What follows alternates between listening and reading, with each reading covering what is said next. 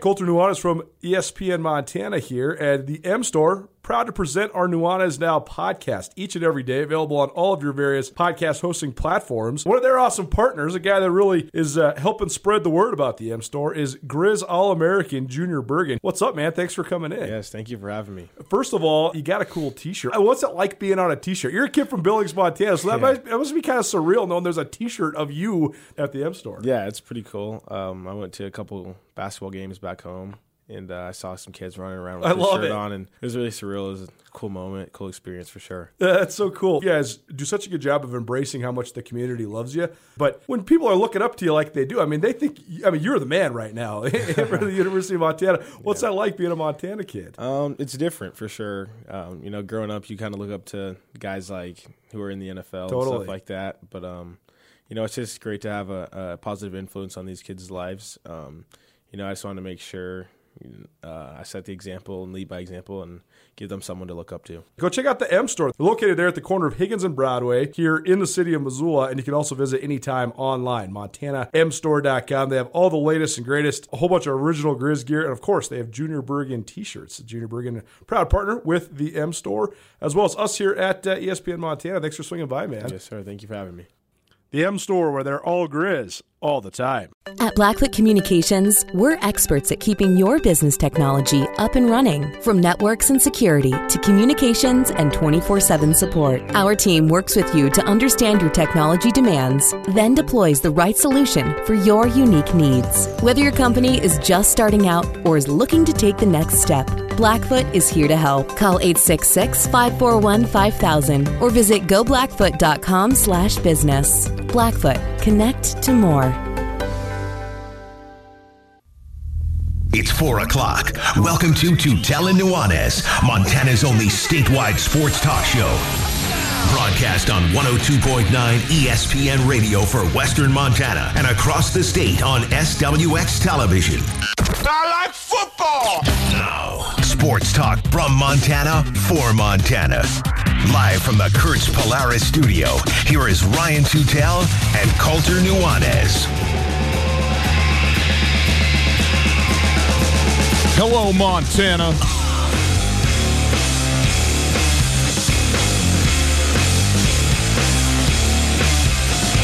Brett Brown is out. Luka is in. And Central Arkansas going to play more football than anybody. It's Tutel Nuanez 1029 ESPN Radio, SWX Montana television across the great state. Outstanding to be with you on this very fine Monday afternoon. Hope you are having a fantastic day. Appreciate you being with us. Thanks for spending the time to uh, hang out with us. We appreciate it very much. If you would like to listen live on the World Wide Web, we can facilitate that for you. Go to our stream. It's there on the website, 1029ESPN.com. You listen live all the time thanks to Opportunity Bank of Montana. Opportunity Bank, your local bank, your opportunity. If you would like to pick up your phone and call us, you can do that as well. 361 3688. 361 3688. All guests join us via the Rangitsch Brothers RV phone line. And don't forget, you can text that number as well, 361 3688. Uh, if you want to get in here on the uh, you know on the on the on the written format as well. Uh, let's take a look at what we got in the show today. We're going to talk a little bit of college football. Uh, I was going through the college football schedule today, and it is uh, somewhat depressing. It's also sort of interesting of who's playing, who's out there. The Sun Belt is still going for you know everybody's talking about the the FBS and the, the SEC, ACC, Big Twelve, etc. But there's a several mid major conferences that are still rolling out there, uh, including the Sun Belt Conference and.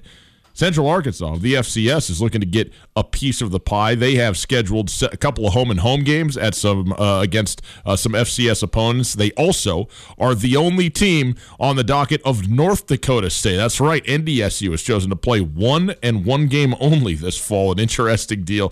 So we'll talk about that a little bit uh, as well. We'll if uh, as we go throughout the course of the day as well, some NBA stuff. How about Luka Doncic yesterday. I know it's been the big talk of everything, but unbelievable uh, what he managed to pull off. Down 20 and then hits the game winner, gets into overtime, hits the game winner in OT. Uh, impressive stuff. Big time, big time player uh, of Lu- Luka Doncic. Obviously, we are in the throes of it right now. Games being played as we speak. And the big news of the day out of the NBA Brett Brown not surprisingly, but fired for, uh, by the uh, Philadelphia 76ers uh, after a awful and then better but not good enough run as the head coach there. And obviously, as we know, uh, probably the coach who was the most hamstrung by the organization that he coached for of anybody, certainly in this early part of his tenure, and then just not enough late uh, to uh, to get the thing done. So he is out uh, in, in Philadelphia. By the way, just a quick update: the Houston Rockets, Oklahoma City Thunder.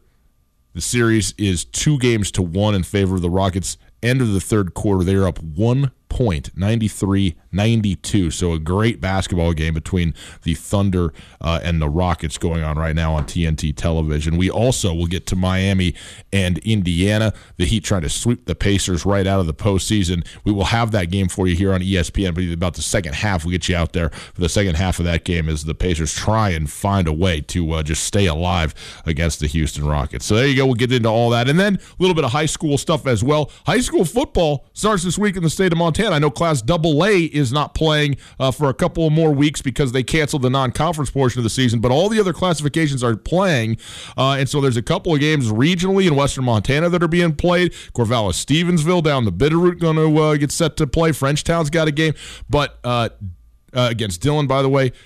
Butte Central Catholic, however, has opted out of their game against Hamilton, and so we'll get into the the, the hows and whys of that. So no game for the Hamilton Broncs tonight, uh, defending uh, what did they made to the state championship or the semifinal this past year? Hamilton made to the semifinal Yeah, this last state year. finalists the two years, Two years prior, prior, yeah. each of the two years So prior. fi- then- final four each of the last four years. Right. Book bookend semifinals around back to back state title game appearances. So uh, no no week one for Hamilton uh, this week. So uh, there you go. We'll go, but we'll go through uh, some of all of that stuff. Colter, howdy, happy Monday. Happy Monday. How you doing, Gus? You know, just uh, trying to find some clean air to breathe. It's just brutal. Isn't it? It's really something, man. Like I don't know where this smoke is from. If it's California, if it's in state, I think it's out of state. It is two two of the largest wildfires in California state history raging right now. Yeah, it's it not good. Uh, but you get that haze coming in now. The Jack Weatherman says we're in for a little bit of wind and maybe even a little bit of rain, which will obviously be a very good thing to clear that thing out. But I know everybody all of a sudden goes, "Oh, right, it is still the end of August uh, around Western Montana," and you get that, you know. It set in now. I don't know what it's like other places in the state. Obviously, if you're watching us, the eastern Montana and so on. Maybe a little better for you out that way. But western side, man, gets into the mountains, and then you know if it's kind of still out there, not a lot of wind blowing, you're kind of stuck in it. So, in any case, you're stuck with us too. But that's by choice, and we're happy to uh, you know be stuck to you too. Is that the way to say it? Sure. uh, Colter, let's talk a little FCS football, FB, well, both really, uh, college football all the way around. I went on, I like to do this this time of year, and I must admit I did not have nearly as much fun this year. But I love to get onto ESPN.com and go to the NCAA football page and go to the schedule page because you see, you know, dozens, if not hundreds of games. Who's playing who? You know, I love it when I see, you know, Texas State, Louisiana, Lafayette, and I'm all fired up for a little, you know, mid major Sunbelt action and so on. And most of the games, I would say this. I think there's quite a number of games that didn't that weren't even on the list, and then there's a lot of games that were on the list that were listed as either postponed or canceled. Almost all of them, of course. That said, uh, there are a handful of games that are still on the docket to be played. If you like the Sun Belt Conference, you are in for a treat because they are rolling. They're going. They they they're allowing eight conference games and four non-conference games, and several. I guess you're telling me 15 FCS teams Yep. are going to be playing football in some form or fashion, not necessarily a season this fall, but are going to go out there and play. But Central Arkansas, they're looking to just go for it. This against the backdrop of the of the the announcement last week from the NCAA of basically everybody's getting a free pass on this one this year. You want to go play? Have at it. No eligibility problems, no year of eligibility. Don't worry about your red shirt. Everybody's getting an extra, not just an extra year of eligibility, but an extra year of added to their timetable, their total timetable to get their playing careers finished. So this is like, in a sense, in terms of your, in terms of the NCAA clock, this is free football if anybody wants to go out there and do it. So some teams are choosing to do that, and Central Arkansas in particular says, let's go. We're playing 10, 12 games this year. They got nine right now on the schedule. Nine, okay. and uh, it's uh, it's free football in terms of eligibility. It's the opposite of free in terms of the money that they're going to make because uh, here's what Central Arkansas, Arkansas is going to do. First of all, they're playing in the FCS kickoff in Week Zero against Austin Peay in Montgomery, Alabama. Mm-hmm. That's this Saturday. So that'll be one of two games in the entire country that's going on. And uh, you, I mean, you have What's the other one? Do we know what the other one is? South Alabama at Southern Mississippi. Okay, now which of those two games is more enticing? Oh, absolutely. Central Arkansas versus UAB. That's a top 20 matchup in the FCS. Yeah. I mean, what, Not UAB, Austin Peay. UAB is Oh, the following excuse week, right? yeah, yeah, yeah, right. Excuse- Excuse me. Yeah. Um, UAB is the following week. But Right. that's that's where the money comes from is that now Central Arkansas. So, first of all, they're going to get big time exposure this weekend. It's actually too bad that game's not in Conway, Arkansas, because Central Arkansas has their famous purple field. Sure. They're one of the only colored fields. They were the last colored field made before that was made illegal. That you Is can't it do that illegal anymore. now? Yeah, you can't do it anymore. Oh, really? Unless I you're, didn't know unless that. grandfathered in. So Boise State, Eastern Washington, and, and Central Arkansas can, but no one else can do it. But if they need to replace it, they can do it the purple and it's a Yep. purple and gray. It's an alternate thing. The other two obviously is a full red, full blue. This is like a every five yards, Yep. uh, or ten yards, whatever it is. They, they switch the color on you. Yep. But then uh, Central Arkansas, they're also going to have money games at UAB, at Arkansas State, and then their season finale at Louisiana Lafayette. So none of those Power Five games, but those probably all come with. Mm, I'll fact check this on the break, but I would say these are three hundred to three hundred fifty thousand dollar paydays, so more than you'd get for coming a you know to a FCS power. Certainly not as much as you'd get for playing an SEC or an ACC team, but substantial money for Central Arkansas nonetheless. And they also have home and homes against Missouri State and Eastern Kentucky, and then the big news today at North Dakota State on October third. So the Bison, one of the 15 teams in the FCS that are going to be playing a game, but they're the only ones that aren't still going with an FBS opponent. So in other words, Central Arkansas is playing FCSs like Eastern Kentucky and Missouri State mm-hmm. twice each, but they're also playing these FBS games. All the other teams that are also playing this fall in some form or fashion, the binding factor is they all have an FBS payday they don't want to give up.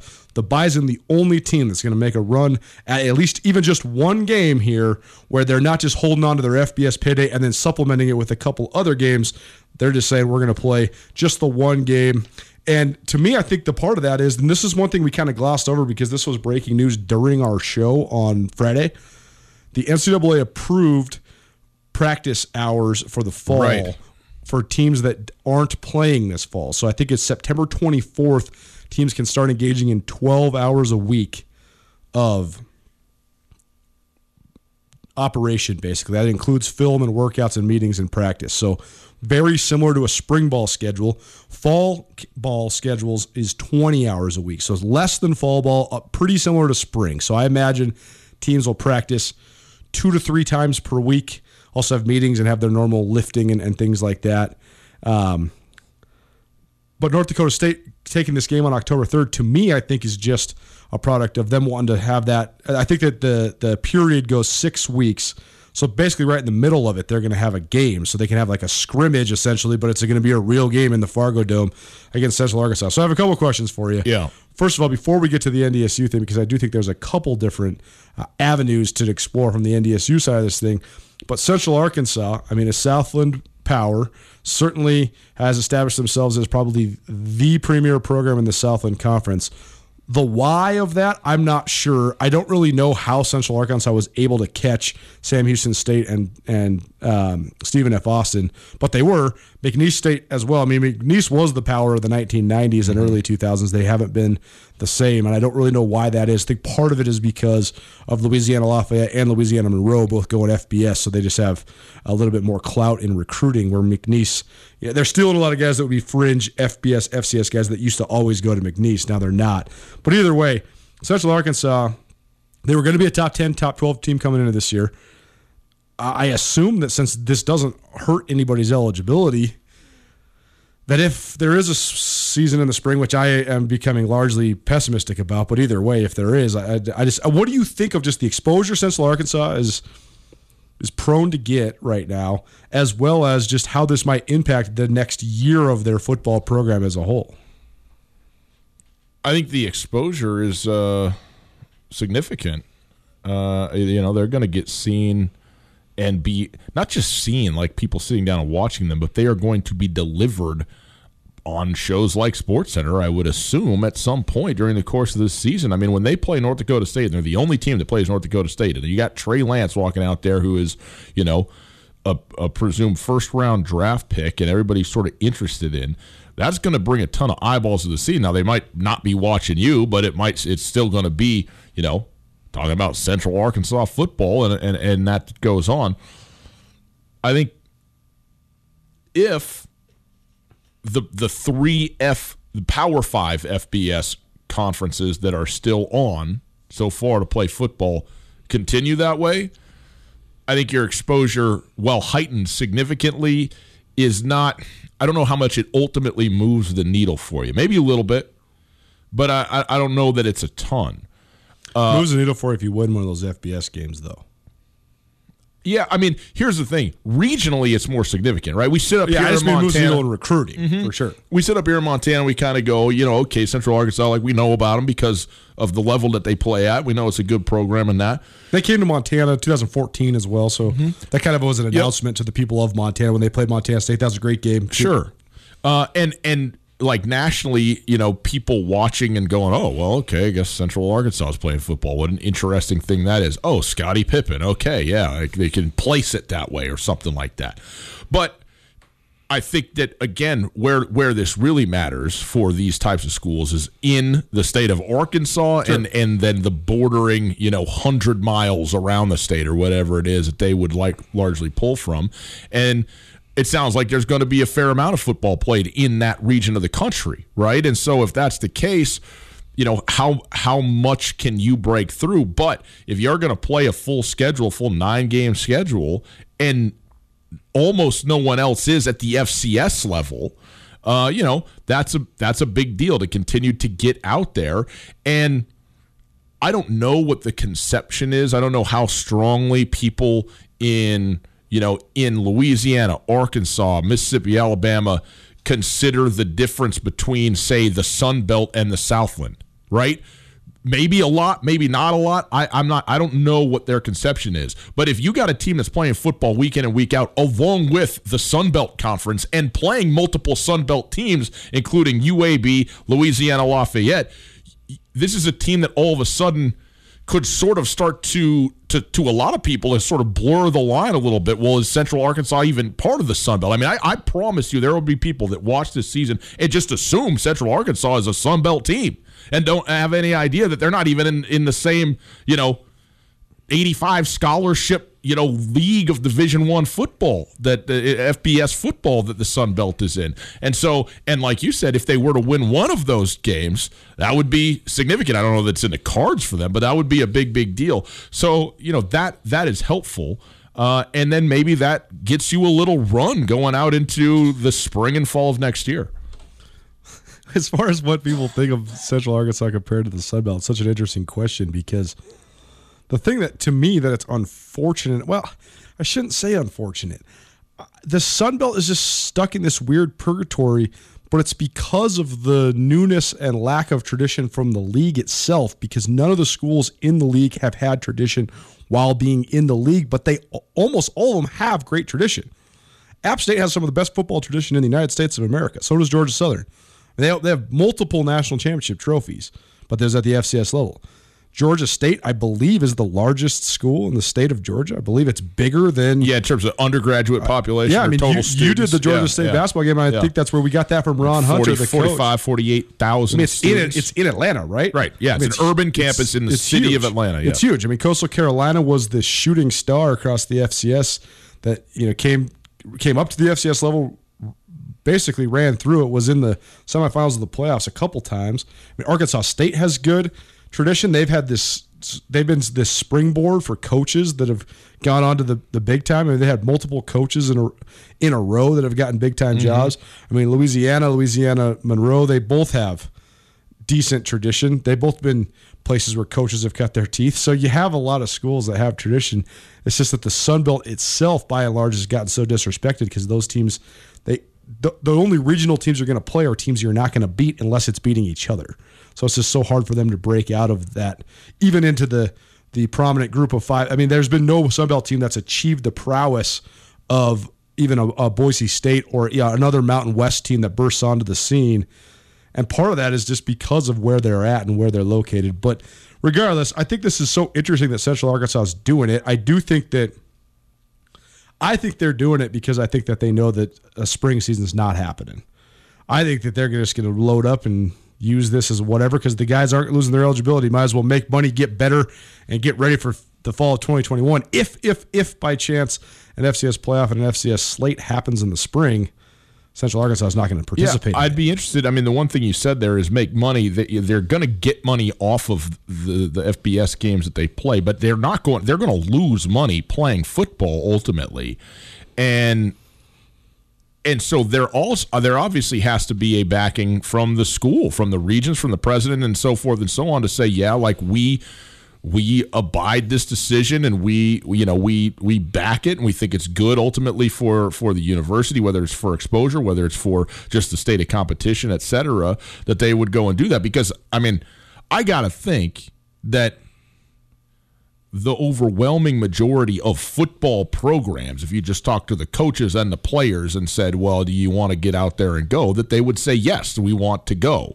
And so, even though the conferences are saying, Well, we're not going to have conference football, even though the NCAA said, Well, we're not going to have a national championship, you know, Central Arkansas just looked internally and said, Well, we're going to see if we can do it. And at this point, they are doing it.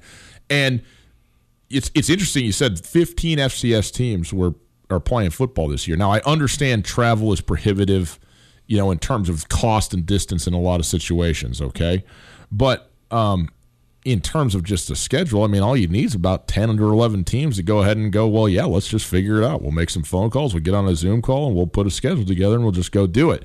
So that's what Central Arkansas has done. They are they benefit greatly from where they are uh, because they get to sit there and play Arkansas State, play Austin Peay, play UAB in na- all these neighboring states. Missouri State, very southern part of Missouri, very close to them. Louisiana. So they have a ton of teams that are there where – I mean, the only team that Montana could play that's inside of that circle that would be maybe willing to go is Montana State or perhaps Eastern Washington. Right. Like, other than that, you're traveling way further than they're ever going to travel for any of these games on this schedule. The, the exception, of course, being North Dakota State.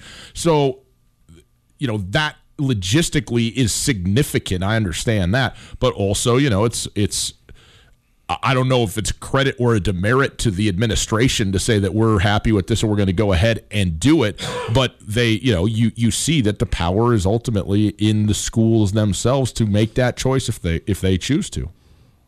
NDSU angle now. Yes, NDSU athletic director held a press conference today. So and Matt Entz, the head coach, was there as well.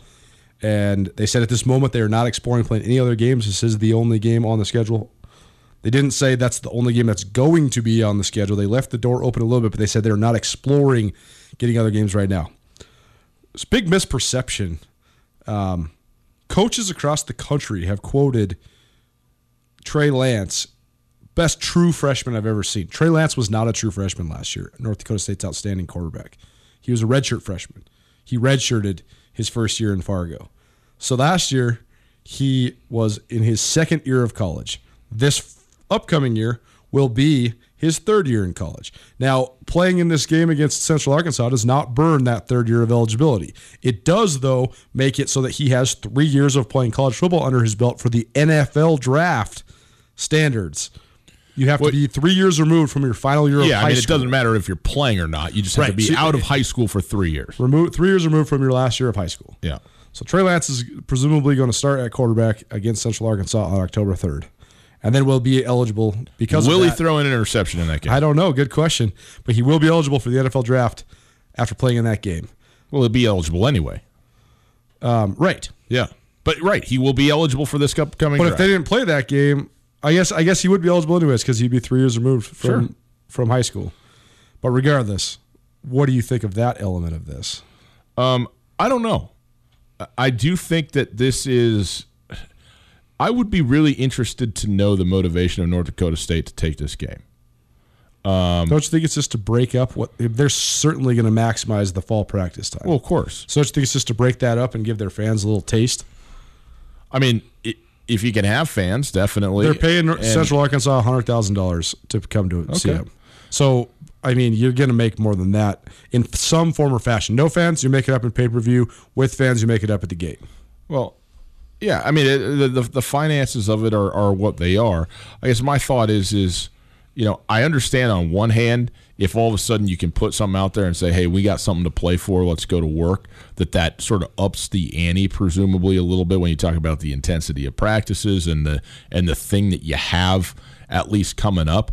But also, you know, the idea of just a once-off game, and that's what you're going to do this fall, and then it's going to be you know, it's going to be that is is sort of bizarre, and I I would be interested to know how what the what the line of of you know motivation is, what the what the the way in which the coaching staff are getting these guys ready to go and what is the the auspices under which they are saying this is a great idea. This is why we're going to do this. Because obviously they have a plan in place a story to be told about why they're going to go ahead and take this game. And i mean if you want to play football then go ahead and play football.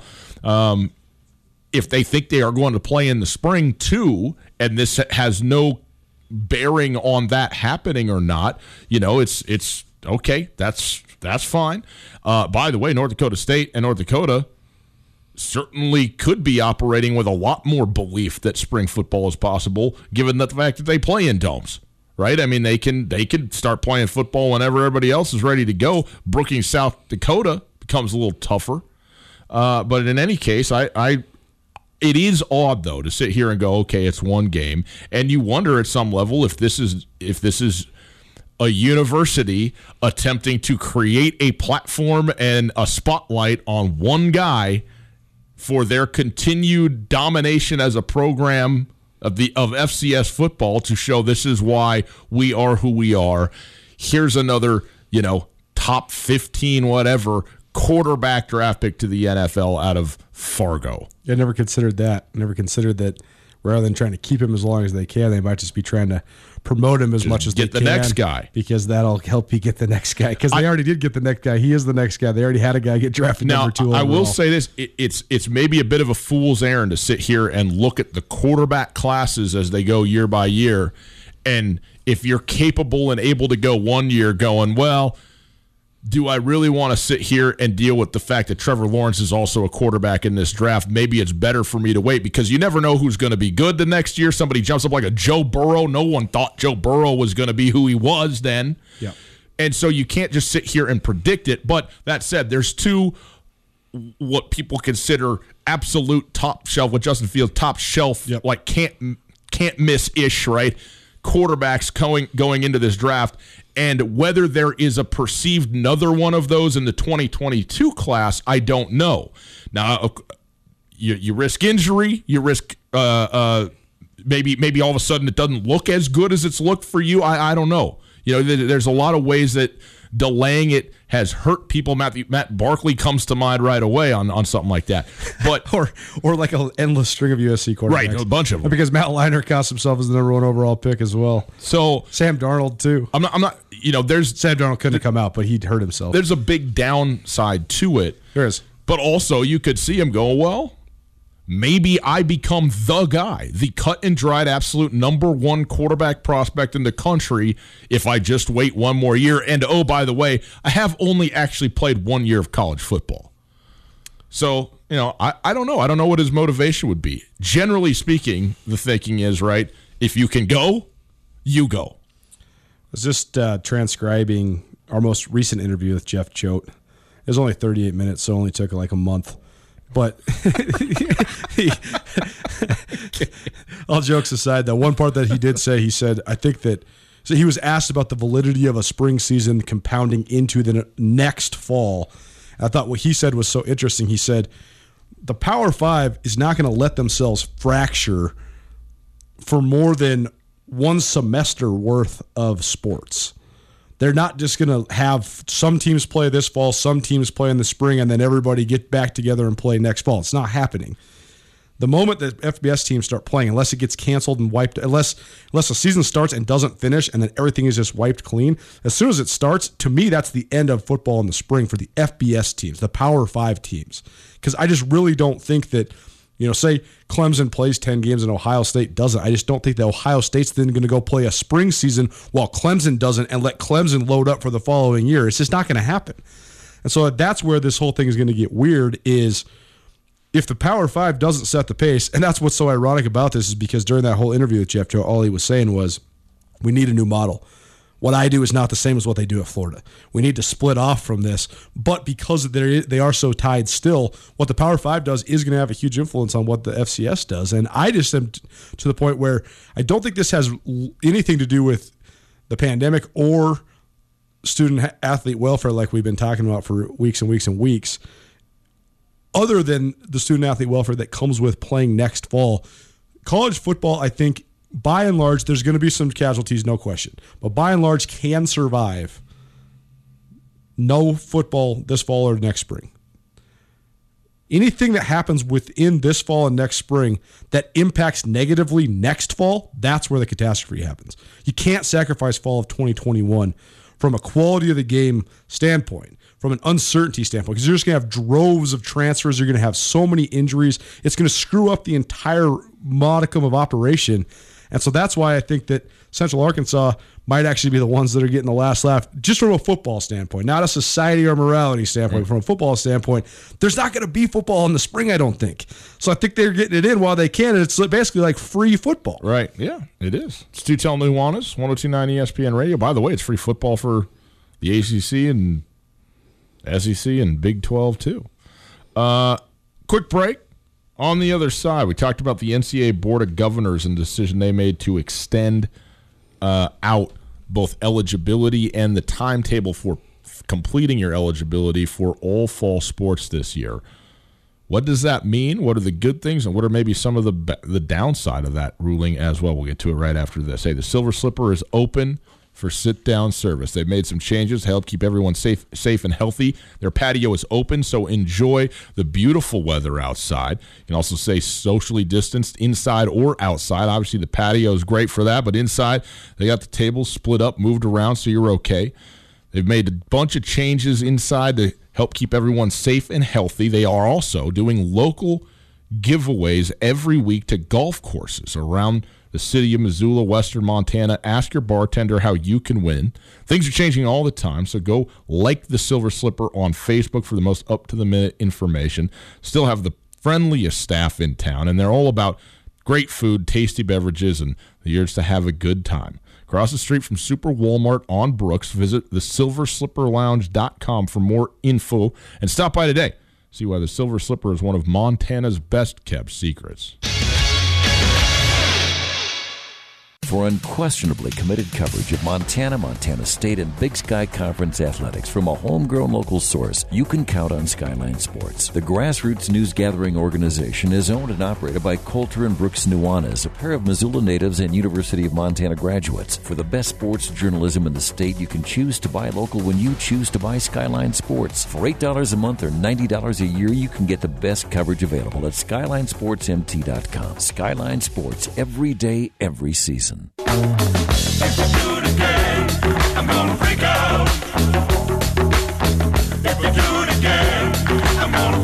By the way, the Lakers Blazers game tonight it's the nightcap. They're still setting things up by time zone for the viewing audience, which is the right way to go about it, seems to me. Nothing like playing that Eastern Conference Finals game tipping off at about 11 p.m. on the East Coast.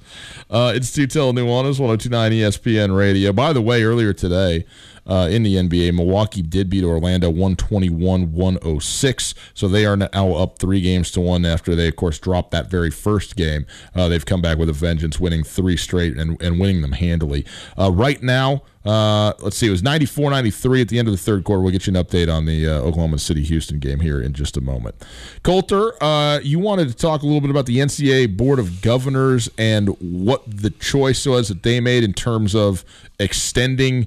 Uh, an additional year of eligibility and an additional year uh, of time, or maybe you could say pausing both, however you want to talk about it. But basically, no fall sports that are played this year are going to count in any way, shape, or form from an eligibility standpoint and an ability to play future games against any of the student athletes that do participate in those games.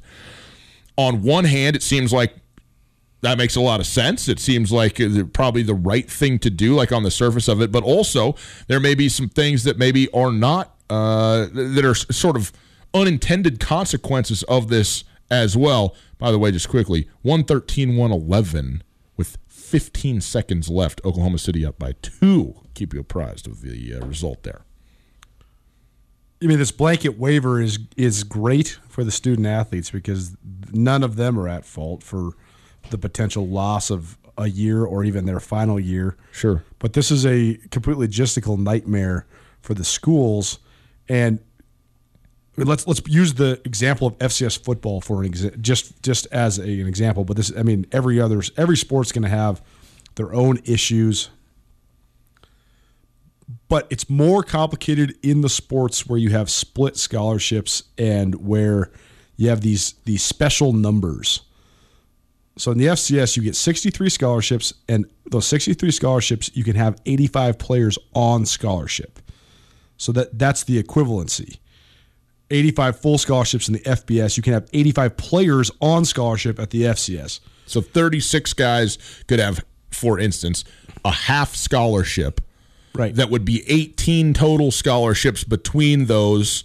And then the rest of, you know, however many was left, 40 something scholarships or whatever, would be full scholarships for every other player that you wanted to have on a scholarship. But you can But also you can split it up even more than that. You can also split it up even more than that. Yeah. That's where I mean having ro- a roster manager is such a huge thing. A lot of times, I mean, what's the common joke? What does the assistant head coach do? What's the associate head coach do? And the, the that guy always says, "Well, whatever Bobby Hauck or Jeff Choate doesn't want to do." That's always the joke. Yeah. roster management is one of the main jobs of the assistant head coach, figuring out who goes where, who has what. It's just like a giant spreadsheet. Uh, I think that uh, fa- a common fan might be surprised how many schools in the Big Sky Conference and the FCS abroad do not meet their equivalency every year without having all 63 scholarships in full used or without having 85 full players on scholarship. But then the third equivalency comes from your school. The roster limit comes from your your school. So at Montana State, it's 104. I believe it's the same at Montana, but it can be more at other schools. It just depends on how many athletes you have in your athletic department, how many, what's your female to, to male student body ratio on campus as a whole. But that's why I say it's going to be a nightmare because this is one thing you can't give the leagues autonomy. You have to have you have to have a governing body that makes the limit just for a year or or, or a three year span or whatever to get through this. Beca- Because you you can't just there, there's going to be some situations like Montana State, for example, next year. If everything rolls over, they're going to have 44 seniors on their roster. Mm-hmm. That's a huge bonus. But you're obviously not going to get rid of any of those guys going into their senior year. But then you're going to have an inflated roster in terms of the guys on scholarship and the um, the guys on your total roster, it's not going to be the same everywhere because not everyone's going to. A lot of teams have young teams or they have big sophomore classes or whatever it might be. But you got to figure out a way to make it equivalent just for a year or two. Well- and that's going to come down to more than just the leagues or the schools. It has to be a governing body like the FCS or like Division One football as a whole. I'm sure that this has been talked about, and I don't know what the answer to this is. Uh, we got into this a little bit when we spoke with Coach Choate in terms of some of the hypotheticals. This was prior to this announcement being made. Here's the thing: next year, You don't have 44 seniors if you're Montana State. You have the same number of seniors and the same number of juniors because nobody is Right. advancing. Right, right. What so what happens is you have your freshman, sophomore, junior, and senior class, and say a redshirt freshman class behind them. And what you're getting essentially is a second redshirt freshman class that will be coming on with the original redshirt freshman class. And now you have basically two years of recruits that are that their eligibility is the same for for the next five years. And and now you're like you said, you're way over the equivalency numbers, certainly in terms of total players. Now you assume that some of that sort of works itself out in the wash. Like there's gonna be there's gonna be a lot of football players that don't expect to, don't even have aspirations, maybe even a desire to play NFL or CFL football professionally, that are going to graduate regardless because school's not stopping, and they're going to say thanks but no thanks. I leave one on the table because I, I, got I got a job that I'm going to. I got I'm I'm taking off for Europe. I'm doing whatever it is that I'm up to, and so and those guys are just going to be done but there's a lot of guys who will stick around, right? I mean, there's a lot of guys who are going to find a way to get into a master's program or whatever it might be. Maybe they transfer. I mean, who knows what? But you are going to have a giant number, and it seems like you're going to have to sort of make uh, allowances for that next season and maybe year by year maybe it all of a sudden becomes 125 kids you can have your on your roster in 2022 then it's 117 in 2023 Yeah, right. then it's 110 in 2024 and so on until you sort of get back to normal. The issue though i think is really with scholarships because you got you brought in a bunch of kids who you thought were going to have all the graduating senior scholarships available to them. And even if you increase the number of scholarships you can have, it doesn't mean there's money to have to give to those kids at a lot of these schools. Exactly, and that's where you get killed. Is uh, you know schools like Montana, Montana State can raise more money and figure that part out, Right.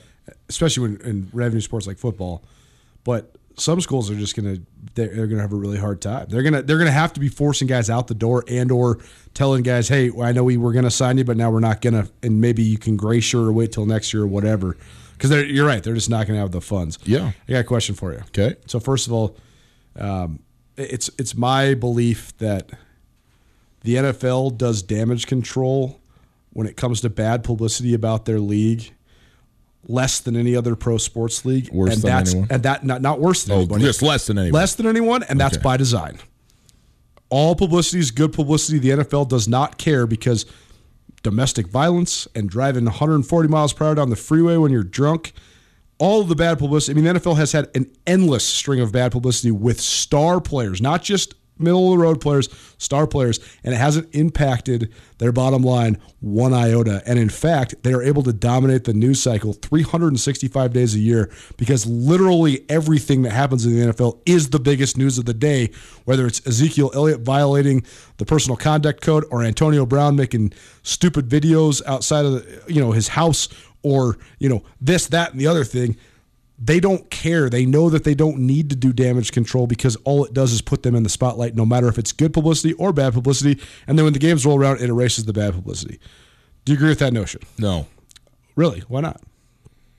uh, because the NFL the the presumption is that because they don't do damage control that that first of all that they find themselves a responsible for any of the undertakings of any of their you know athletes that play in their league which they don't and maybe that's part of what you're talking about is they create the separation they certainly do come out and say you know we are disciplining this person we don't stand for this this is not acceptable to us as a league But they don't hate it.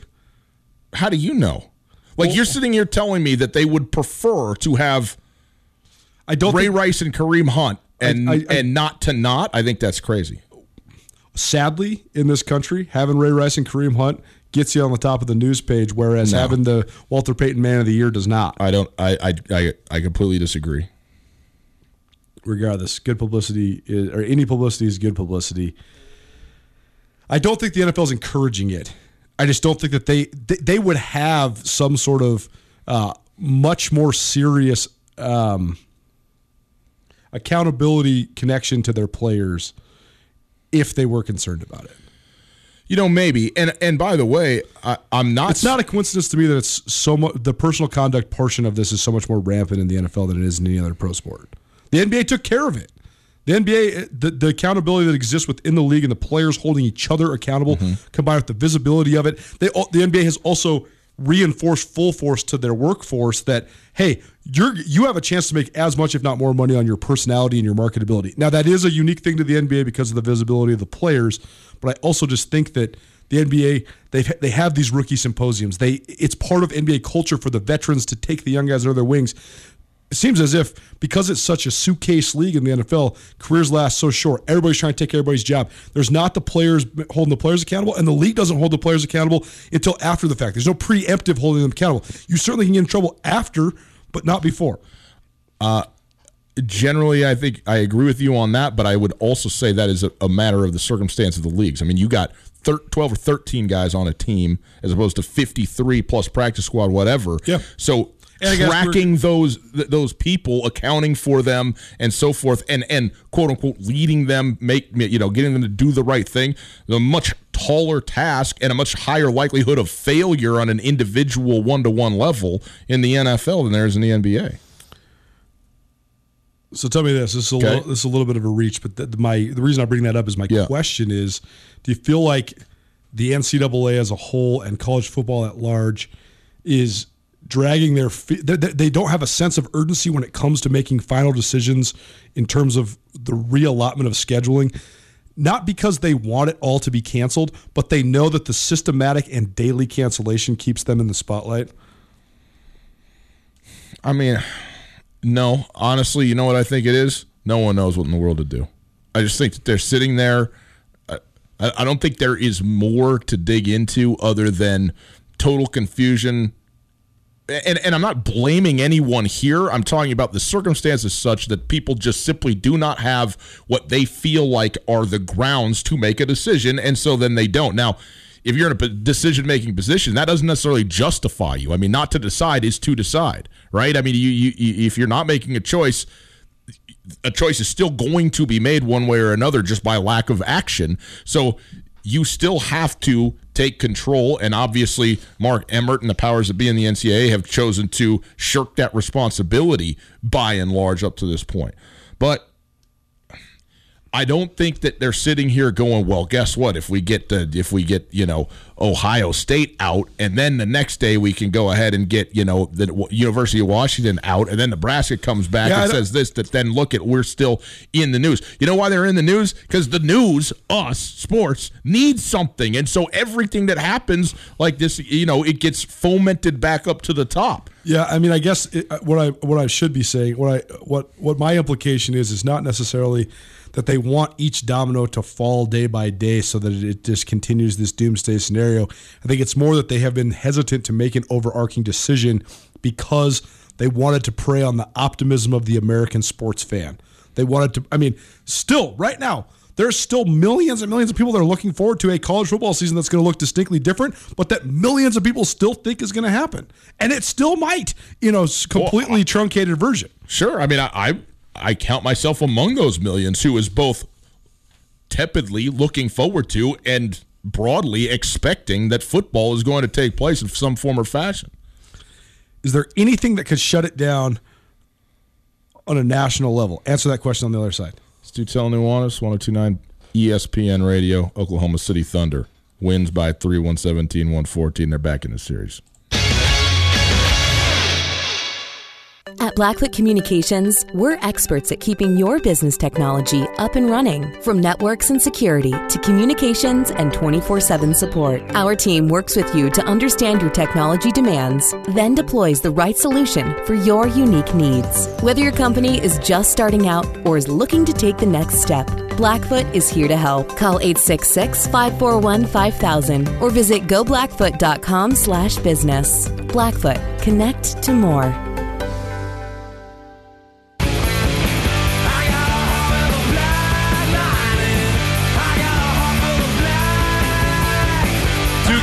Two.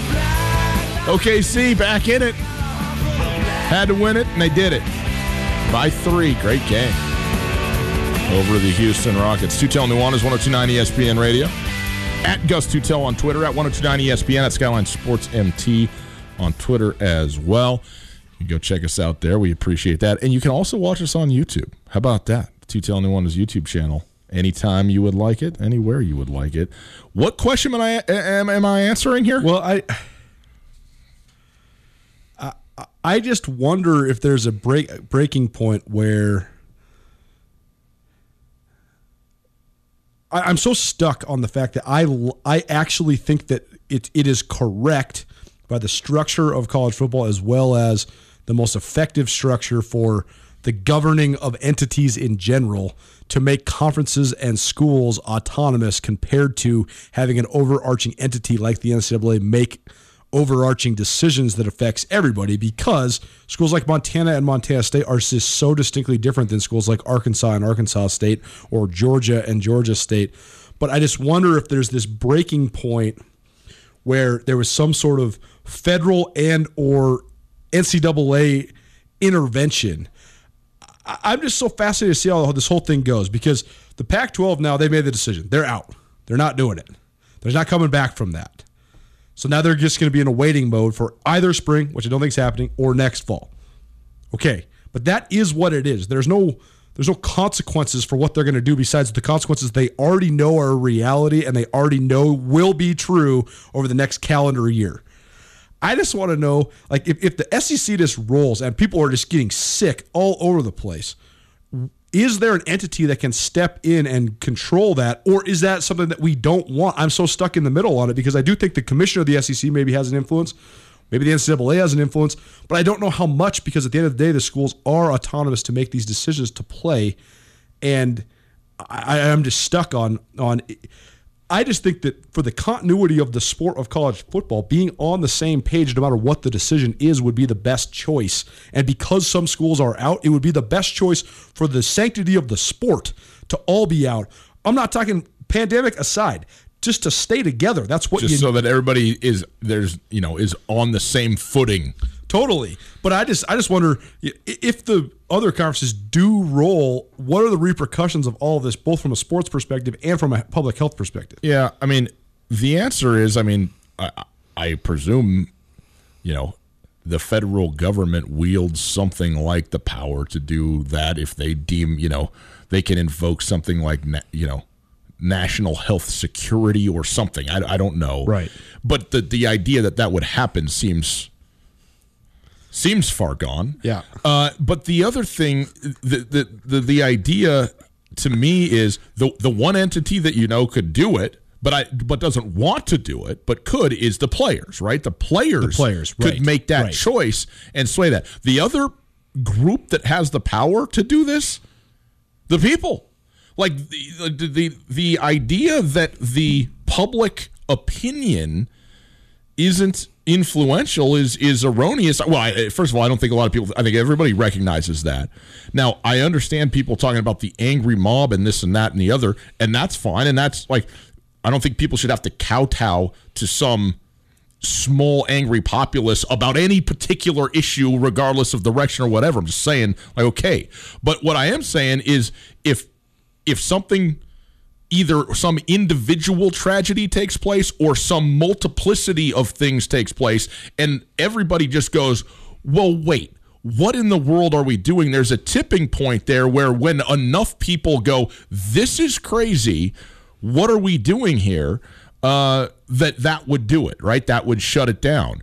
Uh, i uh, by the way just for for the record i'm not i am not there myself at this moment. Like I, i've heard a lot of pundits on ESPN radio and Fox Radio, all these places say this is crazy, it's unsafe, and it's irresponsible to have college sports being played in this fall. Right. If I lived in New York City, if I lived in Seattle, Washington, I might echo those sentiments right down the line and agree with that completely. My experience hasn't been that, and I'm fortunate to have that, and I recognize that other people, uh, you know, are, are are you know are on in another place for that. What I'm saying is, is as it stands right now, I think that each entity, whether it's by school or by conference, needs to make a decision.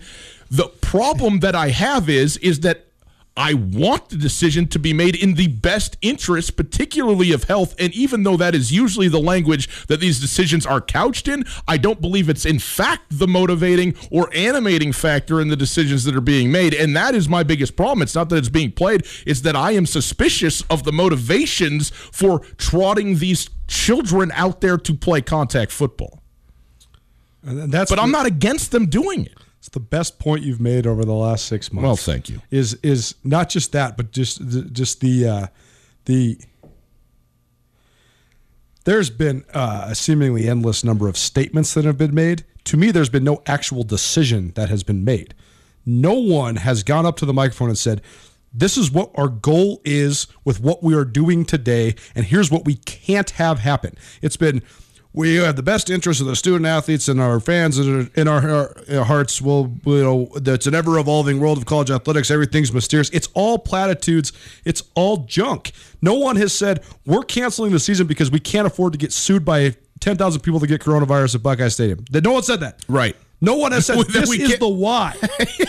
no one said this is our goal for what we want it to be, or this is why we are canceling Yeah, it. And yeah. that's the part that's just so infuriating to me. Can can we bring it? I know we're up against it, but I just want to bring this all the way local, though.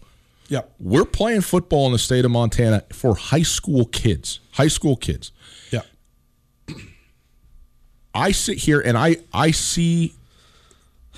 I guess what everybody else sees. Maybe we all see it differently. I understand that we all hear different things, but like the reality of this pandemic is a very serious thing, and it is it is a continuing um, problem to say the least, and and and and major major concern the absolute unquestionable safest thing to do in the interest of public health and the health of everybody involved is to not go to school is to probably not go to work and it is certainly to not play football on a you know on a just you know for fun base on an extracurricular basis also, when I look around our state and I see the numbers of uh, that that we have had in total, the people who have yes actually died, people are dying from this, even in the state of Montana. But I look around and I see, broadly speaking, what has taken place. I personally, and maybe this is on me, I got no problem with football being played. You haven't heard me one time come out and say this is idiotic. This is a bad decision. I think you know they're you you put the plans in place as best you can. I realize there's a real big disconnect between what's happening or trying to happen in schools and what's happening on you know athletic fields this fall, be it football, soccer, what have you. But we're in a rural state, especially the out. I mean, in, in the city of Missoula is New York City of, of of Montana, you know, and you go out to the High Line, you go down the Bitter Bitterroot, you go down the Paradise Valley, whatever, man. Like it, it, it is. I just don't see the payoff, I guess, if I'm going to do checks and balances that says the amount safer that you become justifies the just annihilation of life as we know it. You know, and and so even with when we're talking with I said I mean I characterize college students as children. They're certainly not children. They're young adults and they are in the case of football, young men who are then men, you know, at, at the time that it's all said and done. We're talking about children now at the high school level. So it is our responsibility societally and so on to protect them all the way through, okay? in the state of Montana, I don't have a problem with it. I also think it's absolutely the right decision in the state of Washington to not play football, okay, or to not have sports. There's a lot of people angry in Washington they're not playing football. I think that's crazy. I don't know how you could or would. We're not there. We got a hundred million square miles of wilderness. Go out in a field and play some football. More on this other side, we'll give you a little roundup of the uh, prep football action that could happen, that will happen, that should happen. And uh, I'll tell you what has frustrated me the most about the lack of continuity between the decision making when it comes to playing sports in the state of Montana. The Silver Slipper is open again for sit down service. They've made some change to help keep everybody safe and healthy. Their patio, it's open. Beautiful weather outside. Go sit down, enjoy a drink, enjoy a dinner on the patio. They're also doing weekly giveaways to local golf courses. So stop in and ask your bartender how you can win. Things are changing all the time, so go on Facebook and like the Silver Slipper for the most up to the minute information. They have the friendliest staff in town, even in the midst of a pandemic.